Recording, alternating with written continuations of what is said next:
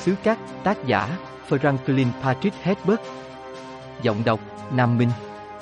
Biên tập, Đình Quý. Chương 31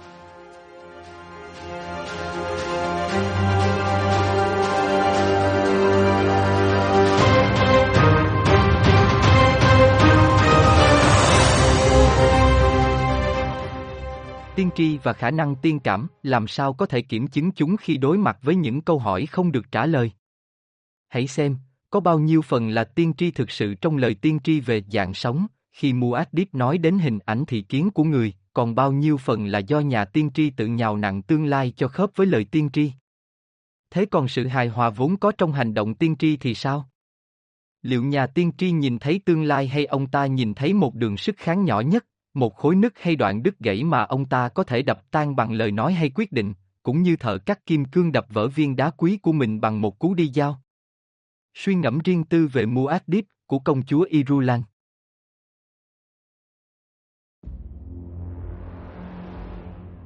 Lấy nước của họ đi. Gã đàn ông ban nãy đã gọi từ trong bóng đêm nói. Và Paul nén sợ, liếc nhìn mẹ. Đôi mắt được huấn luyện của cậu thấy mẹ ở trong trạng thái sẵn sàng chiến đấu, các cơ bắp của mẹ đang chờ để bật ra. Thật tiếc là chúng ta phải tiêu diệt họ bằng tay, giọng nói phía trên họ cất lên. Đó là tên đã nói với chúng ta lúc đầu, Jessica nghĩ. Có ít nhất hai tên, một tên bên phải và một tên bên trái. Gã đàn ông bên phải họ gọi vọng ra vùng lòng chảo. Đối với Paul, những câu nói này chẳng mang ý nghĩa gì, nhưng dựa vào sự huấn luyện Benny Gesserit, Jessica nhận ra kiểu nói này. Đây là ngôn ngữ Chacoba, một trong những ngôn ngữ đi săn cổ xưa, và gã đàn ông bên trên họ đang nói rằng có thể đây là những kẻ lạ mặt mà bọn họ đang tìm. Trong sự tĩnh lặng đột ngột sau khi gã đàn ông phía bên phải ngừng lời, khuôn mặt tròn như bánh xe của mặt trăng thứ hai, màu xanh ngà nhạt, lăn mình trên núi đá ngang qua vùng lòng chảo, rực rỡ và mỗi lúc một sáng hơn. Có tiếng trường phát ra từ núi đá, bên trên và cả hai phía, những di chuyển tối đen dưới ánh trăng. Nhiều dáng người lướt qua những cái bóng. Một đoàn quân. Paul nghĩ, bất chợt thấy đau nhói. Một gã đàn ông cao lớn kín mít trong chiếc áo choàng bằng vải len rằng bước đến trước mặt Jessica. Tấm màn ngăn miệng hắn bị gạt sang một bên nhằm nói cho rõ, để lộ bộ râu rậm dưới ánh trăng, nhưng khuôn mặt và đôi mắt ẩn dưới chiếc mũ trùm. Chúng ta gặp ai đây, thần hay người, hắn ta hỏi. Và Jessica nghe thấy sự đùa cợt thực sự trong giọng hắn, nàng cho phép mình có đôi chút hy vọng. Đây là giọng nói ra lệnh, giọng nói đầu tiên đã làm họ giật mình khi nó bật ra từ đêm tối. Con người, tôi bảo đảm, hắn ta nói.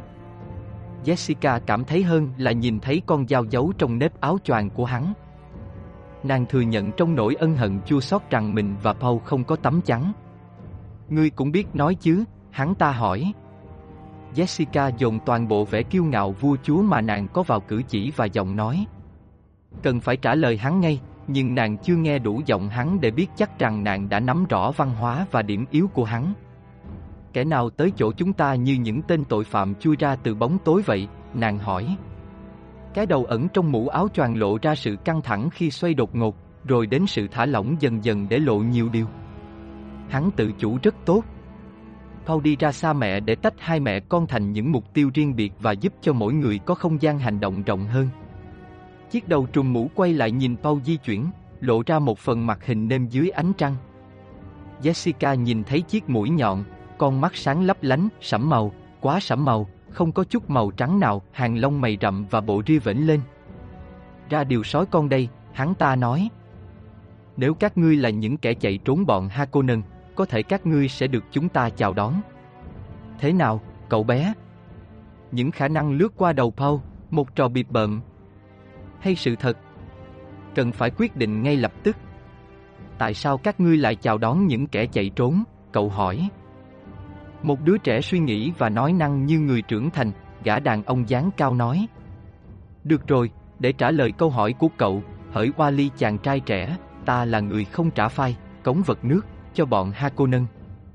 Đó là lý do có thể ta sẽ chào đón một kẻ chạy trốn. Hắn biết chúng ta là ai, Paul nghĩ. Có sự che giấu trong giọng nói của hắn. Tôi là Silger, người Fremen, gã đàn ông dáng cao nói. Điều đó có làm cho lưỡi cậu uống nhanh hơn không, cậu bé? Chính là giọng nói đó, Paul nghĩ. Và cậu nhớ lại cuộc họp hội đồng, với người đàn ông đang tìm kiếm thi thể một người bạn bị bọn Hakonnen giết. Tôi biết ông, Silger ạ, à, Paul nói. Tôi có mặt cùng cha tôi trong cuộc họp hội đồng khi ông đến vì nước của bạn ông. Ông mang một thuộc hạ của cha tôi đi theo ông, đó là Duncan Idaho, một sự trao đổi những người bạn. Và Idaho đã bỏ chúng tôi để quay về với công tước của anh ta, Silger nói. Jessica nghe thấy sắc thái phẫn nộ trong giọng nói ông ta, giữ mình ở thế sẵn sàng tấn công. Giọng nói từ những khối đá phía trên họ cất lên, chúng ta thật lãng phí thời gian ở đây, siêu ạ. Đây là con trai công tước, Silger quát lên. Chắc chắn cậu bé chính là người mà Lai dặn chúng ta tìm kiếm. Nhưng, một đứa bé, siêu ạ. Công tước là người trưởng thành và chàng trai này đã sử dụng dùi gọi, gơ nói. Cậu ta gan dạ băng qua đường đi của Sai Hulup. Và Jessica nhận ra ông ta đã loại nàng ra khỏi suy nghĩ. Có phải ông ta đã tuyên án rồi? Chúng ta không có thời gian kiểm tra đâu, giọng nói phía trên họ phản kháng. Nhưng cậu bé có thể là Lisan Ungayet, Silger nói. Ông ta đang tìm một điểm báo. Jessica nghĩ. Nhưng còn mụ đàn bà, giọng nói phía trên vang lên. Jessica lại một lần nữa chuẩn bị sẵn sàng. Có mùi chết chóc trong giọng nói đó. Đúng vậy, mụ đàn bà, Silger nói. Và nước của cô ta. Ông biết luật lệ đó, giọng nói từ những khối đá cất lên. Những người không thể sống chung với sa mạc. Yên lặng đi, Silger nói. Mỗi thời một khác. Lai đã ra lệnh việc này à, giọng nói từ những khối đá hỏi. Anh đã nghe giọng nói của Cielago, Yamit à, Silger nói. Tại sao anh ép tôi? Jessica thầm nghĩ, Cielago. Manh mối ngôn ngữ mở ra những con đường hiểu biết rộng lớn, đây là ngôn ngữ của Im và Phai, và Cielago có nghĩa là con dơi, một loài động vật nhỏ, có vú, biết bay.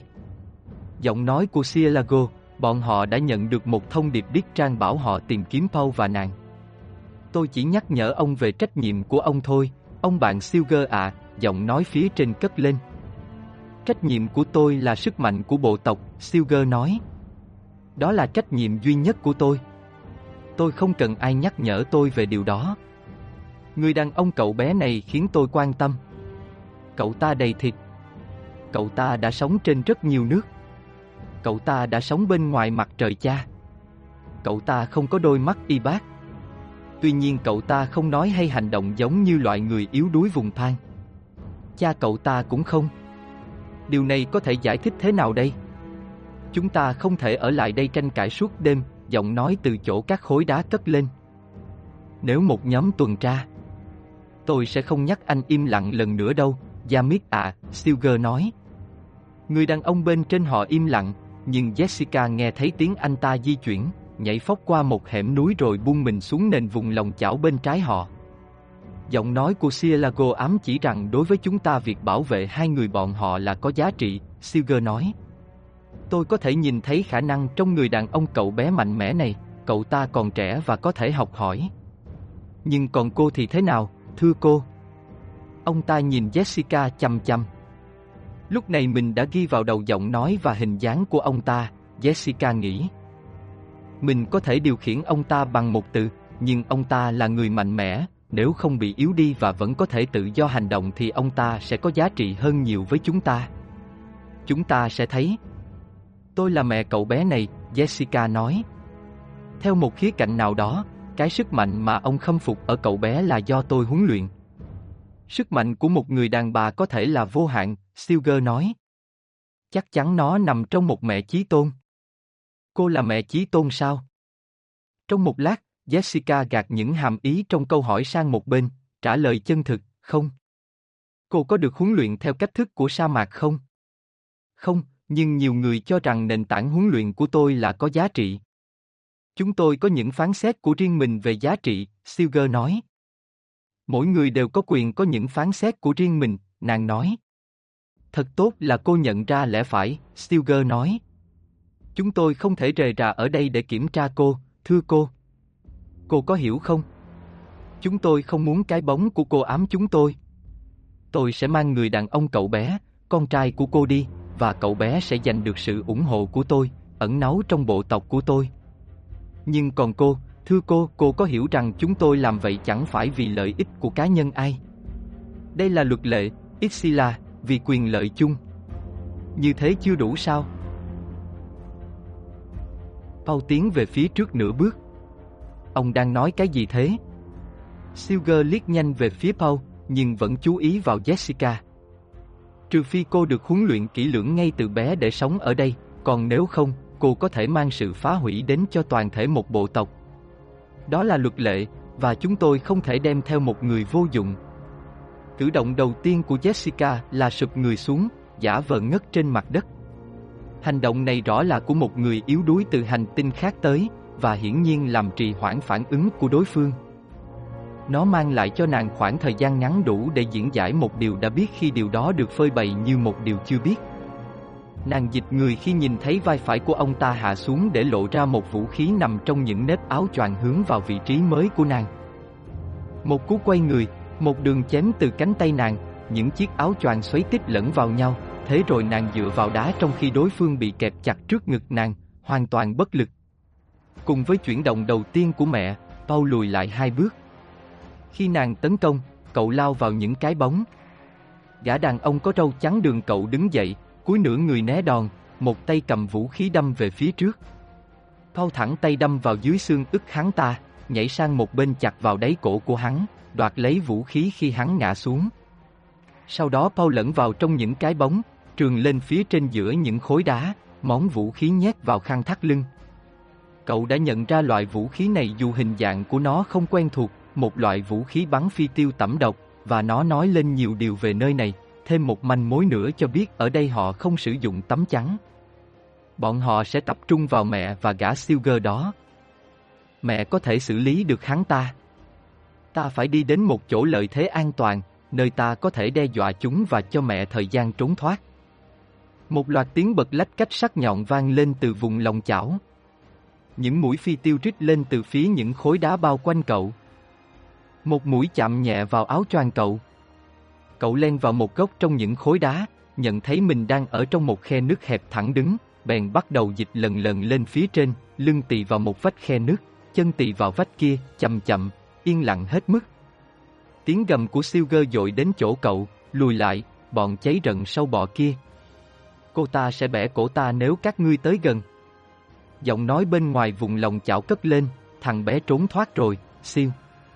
Chúng ta.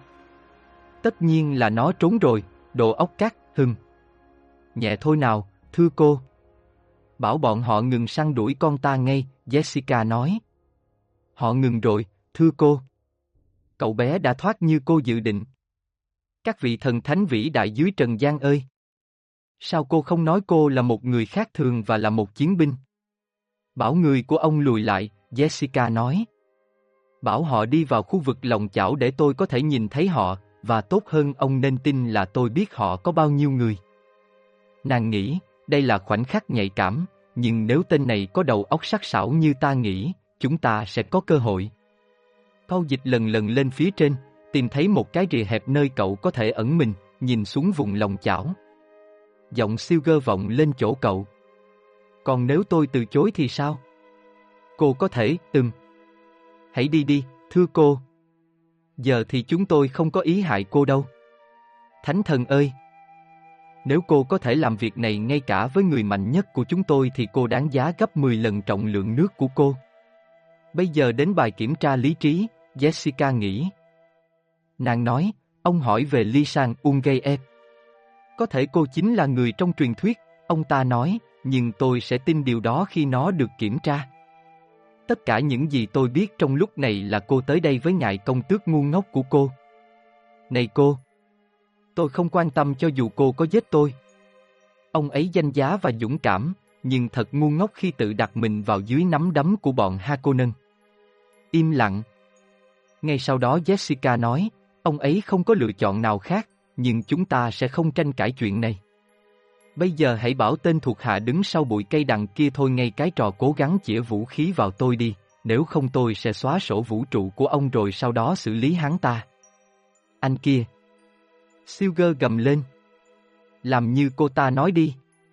Nhưng, siêu. Làm như cô ta nói, đồ sâu bọ, dung dế, đồ ốc các thằng lặng kia. Làm như cô ta nói, không thì ta sẽ giúp cô ta chặt chân tay ngươi. Ngươi không thể nhận ra giá trị của người đàn bà này à? Tên thuộc hạ núp ở bụi cây thẳng người lên từ nơi ẩn nấp che khuất một phần người hắn, hạ vũ khí xuống. Anh ta tuân theo rồi, Silger nói. Bây giờ hãy giải thích rõ với các thuộc hạ của ông rằng ông muốn gì ở tôi, Jessica nói. Tôi không muốn có người trẻ tuổi nóng nảy nào lại gây ra một sai lầm ngu ngốc. Khi tiến vào thành phố và thị trấn, chúng tôi phải che giấu nguồn gốc của mình, hòa lẫn với bọn người sống ở Pan và Graben, Silger nói. Chúng tôi không mang theo vũ khí, vì dao pha lê là vật thiên. Nhưng cô, cô có khả năng chiến đấu huyền thuật. Chúng tôi mới chỉ nghe nói về điều đó và còn nhiều người nghi ngờ, song người ta không thể nghi ngờ cái mình tận mắt chứng kiến. Cô đã khống chế được một người Fremen có vũ khí. Đây chính là thứ vũ khí mà có lục soát kỹ đến đâu cũng chẳng tìm ra. Có tiếng xôn xao trong vùng lòng chảo khi những lời của Silger vọng xuống dưới đó. Và nếu tôi đồng ý dạy ông cách chiến đấu huyền thuật này thì sao? Tôi sẽ ủng hộ cô như ủng hộ con trai cô. Làm sao chúng tôi có thể tin lời hứa của ông là thành thực? Giọng Silger mất đi một chút sắc thái lập luận không khéo, nghe có vẻ hơi gay gắt. Ở đây, thưa cô, chúng tôi không mang theo giấy làm giao kèo. Chúng tôi không đưa ra những lời hứa lúc chiều tối để rồi bội ước lúc trạng đông. Khi một người nói một điều gì, đó chính là giao kèo. Với tư cách thủ lĩnh, tôi đặt họ vào trong giao ước bằng lời nói của tôi. Hãy dạy chúng tôi cách chiến đấu huyền thuật này, rồi cô muốn nương náu ở chỗ chúng tôi bao lâu tùy ý, nước của cô sẽ trộn lẫn với nước của chúng tôi. Ông có thể thay mặt cho tất cả người Fremen không? Jessica hỏi. Trong thời điểm này, có thể là như vậy. Nhưng chỉ người anh trai lai của tôi mới thay mặt cho tất cả người Fremen. Ở đây tôi chỉ hứa giữ bí mật. Người của tôi sẽ không nói về cô cho bất kỳ ai ở Siachi khác. Bọn Hakonen đã mang quân trở lại xứ cát và công tước của cô đã chết. Người ta nói hai mẹ con cô đã chết trong trận bảo mẹ. Kẻ đi săn không tìm kiếm con mồi đã chết. Đúng là như thế cũng an toàn, Jessica nghĩ. Nhưng những người này có các mối liên lạc tốt, tin tức có thể được truyền đi. Tôi chấp nhận sự đền ơn mà ông trao cho chúng tôi, nàng nói.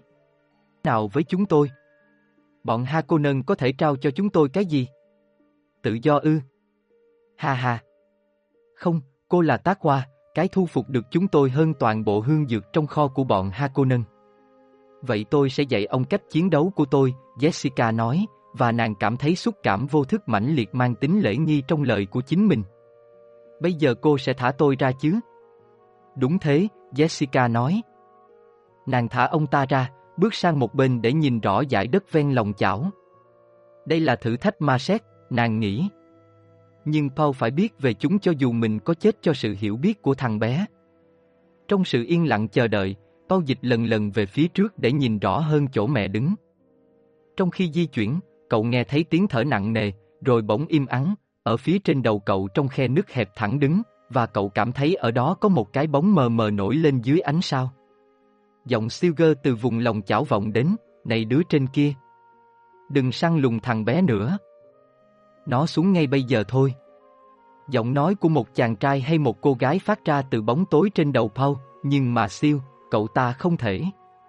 Ta đã nói để nó đó, Chani. Đồ dòng giống thằng lằn. Có tiếng thì thầm chửi rủa phát ra phía trên Paul và một giọng nói khe khẽ, gọi ta là dòng giống thằng lặng à. Nhưng cái bóng lùi lại thoát ra khỏi tầm nhìn của cậu. Paul lại chú ý vào vùng lòng chảo, nhận ra chuyển động như một cái bóng màu xám của Silger bên cạnh mẹ cậu. Lại đây nào, anh em, Silger gọi. Ông ta quay sang Jessica. Còn giờ thì tôi sẽ hỏi cô, liệu chúng tôi có thể chắc chắn đến đâu rằng cô sẽ thực hiện phần giao kèo của cô? Cô là người sống giữa đống giấy tờ và các giao kèo trống rỗng và những thứ. Benny Gesserit chúng tôi giữ lời thầy chẳng kém bất kỳ ai trong các ông đâu, Jessica nói. Bầu không khí im lặng kéo dài, rồi có nhiều tiếng xì xào, phù thủy Benny Gesserit. Paul rút vũ khí vừa đoạt được ra khỏi thắt lưng, nhắm vào cái bóng tối đen của Silger, nhưng Silger và đám thuộc hạ của ông ta vẫn đứng yên, nhìn Jessica chầm chầm. Đó chính là truyền thuyết, ai đó nói. Nghe nói Sadao Mep đã báo cáo về cô như vậy, Silger nói. Nhưng một chuyện hệ trọng đến thế thì cần phải kiểm tra. Nếu cô chính là Benny Gesserit trong truyền thuyết, Benny Gesserit có người con trai sẽ dẫn dắt chúng tôi tới thiên đường, ông ta nhún vai. Jessica thở dài nghĩ, vậy ra Missinoria Protesiva của chúng ta thậm chí đã gieo những cái vang an toàn tín ngưỡng lên khắp chốn địa ngục này. Chà, tốt thôi, nó sẽ có ích, và họ làm thế cũng chỉ nhằm mục đích ấy. Nàng nói, nhà tiên tri từng mang truyền thuyết này đến cho các ông, bà ta truyền lại nó theo sự trói buộc của Karama và Diak, sự huyền diệu và tính không thể bắt chước của lời tiên tri đó, điều này tôi biết. Ông có muốn một dấu hiệu không?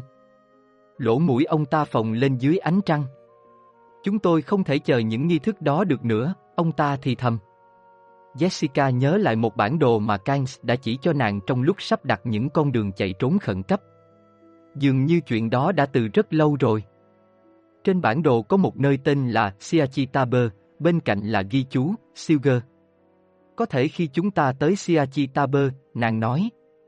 Tiết lộ này làm ông ta sửng sốt, và Jessica thầm nghĩ, giá như ông ta biết những mánh lới mà chúng ta sử dụng. Chắc bà ta phải rất cừ, người đàn bà Benny Gesserit của Missinoria Protesiva ấy. Những người Fremen này đã được chuẩn bị rất kỹ càng để tin tưởng chúng ta. Silger di chuyển khó nhọc. Giờ thì chúng ta phải đi thôi. Nàng gật đầu, để ông ta biết chính nàng cho phép họ đi. Ông ta nhìn lên vách đá gần như nằm ngay chỗ rìa đá nơi Paul nấp. Này cậu kia, cậu có thể xuống đây được rồi. Ông ta quay sang Jessica, nói bằng giọng hối tiếc, trong lúc leo trèo con trai cô gây tiếng ồn tới mức khó tin. Cậu bé còn phải học nhiều, kẻo rồi sẽ gây nguy hiểm cho tất cả chúng ta, nhưng cậu còn trẻ mà. Chắc chắn chúng ta còn phải dạy nhau nhiều, Jessica nói. Trong lúc này, tốt nhất ông nên nghĩ đến việc đưa người của ông ra khỏi chỗ đó. Thằng con trai ồn ào của tôi đã khá thô bạo khi tước vũ khí anh ta đấy. Silger quay phát lại, mũ trùm lỏng thỏng phía sau đầu. Ở đâu? Sau những bụi cây kia kìa, nàng chỉ tay. Silger vỗ nhẹ vào hai tên thuộc hạ. Ra chỗ đó xem. Ông ta liếc đám thuộc hạ của mình, nhận dạng họ. Thiếu gia mít. Ông quay sang Jessica. Cả con sói của cô cũng biết cách chiến đấu huyền thuật. Và ông sẽ thấy rằng con tôi chưa rời khỏi đó như ông ra lệnh đâu, Jessica nói. Hai thuộc hạ mà Silger cử đi đã quay lại, dìu theo ở giữa một người vừa loạn choạng vừa thở hổn hển. Silger khẽ liếc về phía họ rồi quay sang Jessica. Con trai cô sẽ chỉ thi hành mệnh lệnh của cô, phải không? Tốt. Cậu ta biết kỷ luật đấy. Paul, con xuống đây được rồi, Jessica nói. Paul đứng lên, hiện ra trong vùng ánh trăng phía trên khe nước nơi cậu ẩn trốn, nhét lại món vũ khí Fremen vào trong giải thắt lưng. Khi cậu quay lại, một dáng người khác xuất hiện từ những khối đá trước mặt cậu. Dưới ánh trăng và ánh phản chiếu từ khối đá xám, Paul nhìn thấy một dáng người nhỏ nhắn vận áo choàng Fremen, một gương mặt khuất bóng nhìn cậu chăm chú từ dưới chiếc mũ trùm, và một trong những họng súng bắn phi tiêu chĩa vào cậu từ một nếp áo choàng. Tôi là Chani, con gái Lai. Giọng nói du dương, nghe có vẻ vừa nói vừa cười. Lẽ ra tôi không được để cho anh làm hại người của tôi, cô ta nói. Paul nuốt nước bọt. dáng người đứng trước mặt cậu quay về phía ánh trăng và cậu nhìn thấy một gương mặt nhỏ nhắn thanh tú, hai hố mắt đen sẫm. Sự thân thuộc của khuôn mặt đó, các đường nét nằm trong vô số cảnh tiên tri cậu đã nhìn thấy trước kia, nó làm Paul sửng sốt không nói lên lời.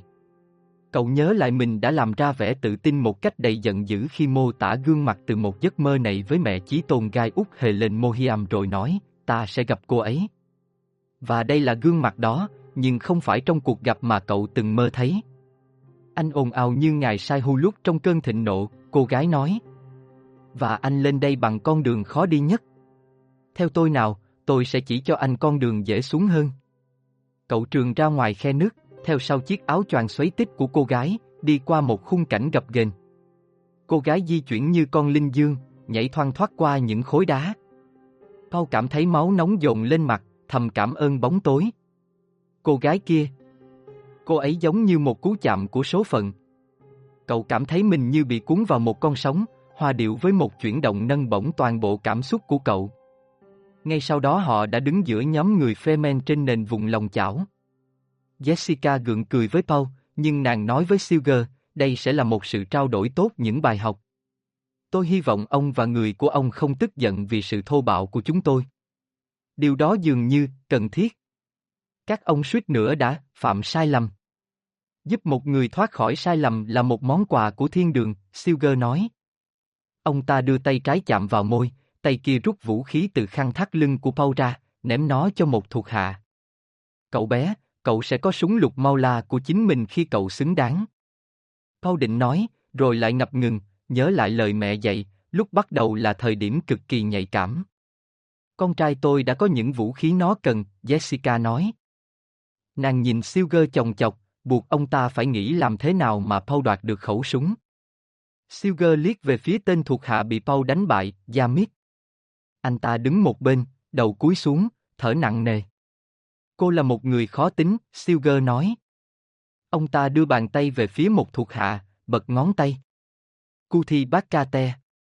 Lại ngôn ngữ Chacoba, Jessica nghĩ. Tên thuộc hạ ấn hai mảnh vải sáng màu hình vuông vào tay Silger. Silger luồn chúng qua các ngón tay, cuốn một mảnh quanh cổ Jessica bên dưới mũ trùm của nàng, cuốn mảnh kia quanh cổ Paul theo cùng một cách. Bây giờ hai người đã cuốn khăn bát ca, ông nói. Nếu chúng ta tách nhau ra, người khác nhìn vào đó sẽ nhận ra hai người thuộc Siachi của Silger. Chúng ta sẽ nói về vũ khí vào dịp khác. Ông đi vào giữa nhóm thuộc hạ, duyệt quân, trao chiếc ba lô đựng bộ frame kit của Paul cho một thuộc hạ mang. Bác ca, Jessica nghĩ, nhận ra thuật ngữ tín ngưỡng này, bác ca, người khóc mướn. Nàng cảm nhận được biểu tượng chiếc khăn hợp nhất nhóm người này lại như thế nào? Tại sao việc khóc mướn lại gắn kết họ với nhau? Nàng tự hỏi. Silger đi tới chỗ cô gái đã làm Paul bối rối, nói, Chani, bảo vệ người đàn ông cậu bé này nhé. Đừng để cậu ta vướng vào rắc rối. Chani chạm vào tay Paul. Đi nào, chàng trai cậu bé. Paul giấu cơn giận trong giọng mình, cậu nói, tên tôi là Paul. Thật tốt nếu các vị. Chúng tôi sẽ tặng anh một cái tên, chàng trai ạ, à, Silger nói. Trong mùa sát hạch Mina, ở bài kiểm tra an. Bài kiểm tra lý trí, Jessica diễn dịch. Cái nhu cầu đột ngột cần khẳng định uy lực của Paul nhấn chìm mọi suy nghĩ khác, và nạn quát lên, con trai tôi đã trải qua thử thách với gom gia ba. Trong sự yên lặng sau đó, nàng biết nàng đã đánh trúng tim họ. Có nhiều điều chúng ta vẫn chưa biết về nhau, Silger nói. Nhưng chúng ta lần lửa quá lâu rồi. Không được để cho mặt trời ban ngày tìm thấy chúng ta ở ngoài trời. Ông ta qua chỗ tên thuộc hạ bị Paul đánh bại, nói, Yamit, anh có đi được không? Một tiếng lầu bầu trả lời ông ta. Hắn làm tôi ngạc nhiên, vậy đấy. Đó chỉ là tai nạn thôi. Tôi vẫn đi được. Không phải tai nạn, Silger nói. Tôi sẽ buộc anh phải chịu trách nhiệm với Chani về sự an toàn của chàng trai này, Yamit à, những người này được tôi ủng hộ. Jessica nhìn chầm chầm người đàn ông đó, Yamit.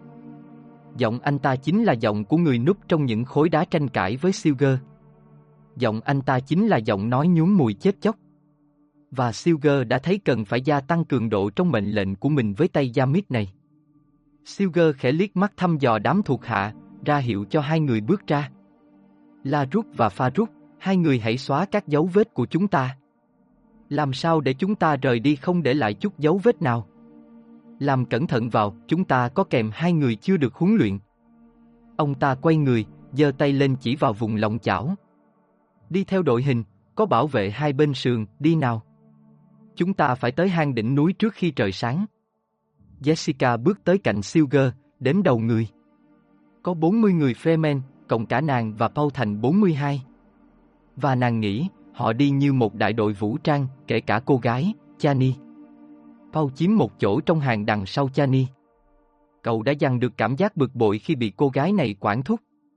Bây giờ trong tâm trí cậu là cái ký ức được gợi lại khi mẹ cậu quát lên, con trai tôi đã trải qua thử thách với gom gia ba. Cậu thấy bàn tay mình ngứa râm ran khi nhớ lại cơn đau. Đi đến đâu thì quan sát kỹ đến đấy, Chani nói khẽ. Đừng chạm vào bụi cây, kẻo rồi anh sẽ để lại một sợi chỉ làm lộ đường đi của chúng ta. Paul nuốt nước bọt, gật đầu. Jessica lắng nghe những tiếng động của đoàn người, nghe tiếng bước chân của nàng và của Paul, ngạc nhiên trước cách di chuyển của người Fremen. Họ có 40 người đi qua vùng lòng chảo tới đây mà chỉ gây ra những tiếng động rất tự nhiên đối với nơi này, những con thuyền ma, áo choàng của họ lướt êm ru qua những bóng đen. Đích đến của họ là Siachi Taber, Siachi của Silger. Nàng chuyển hướng suy nghĩ vào cái từ nằm trong tâm trí, Siachi. Đó là một từ Chacoba, thứ ngôn ngữ đi săn cổ xưa, không hề thay đổi sau bao thế kỷ. Siachi, một nơi tụ họp những khi nguy hiểm. Những hàm ý sâu xa của từ này và của ngôn ngữ đó chỉ đang bắt đầu được nàng ghi vào đầu khi sự căng thẳng của cuộc chạm trán qua đi. Chúng ta đi rất tốt, Silger nói. Với đặc ân của Sai Hu chúng ta sẽ tới hang đỉnh núi trước khi trời sáng. Jessica gật đầu, cố gắng giữ sức, cảm thấy nỗi mệt mỏi khủng khiếp mà nàng đã ngăn không cho nó bén được vào nàng nhờ sức mạnh của ý chí và, nàng thừa nhận, bằng sức mạnh của nỗi phấn khích cực độ. Tâm trí nàng tập trung vào giá trị của đoàn người này, nhận ra những gì biểu lộ ở đây về văn hóa của người fremen Tất cả họ, cả một nền văn hóa được huấn luyện theo kỷ luật quân đội, nàng nghĩ. Thật là điều vô giá đối với một công tước vô gia cư.